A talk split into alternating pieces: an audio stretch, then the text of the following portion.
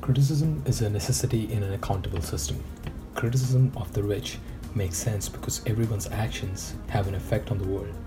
Although we must understand that criticism for the sake of promoting outrage doesn't benefit anyone, criticism that dismisses any individual group is a disgrace because it stops us from having nuanced conversations.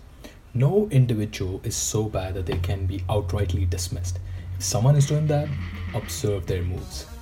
They might be trying to utilize outrage, hatred to promote their own agendas. Falling for them will likely lead them to criticize you and dismiss you in future.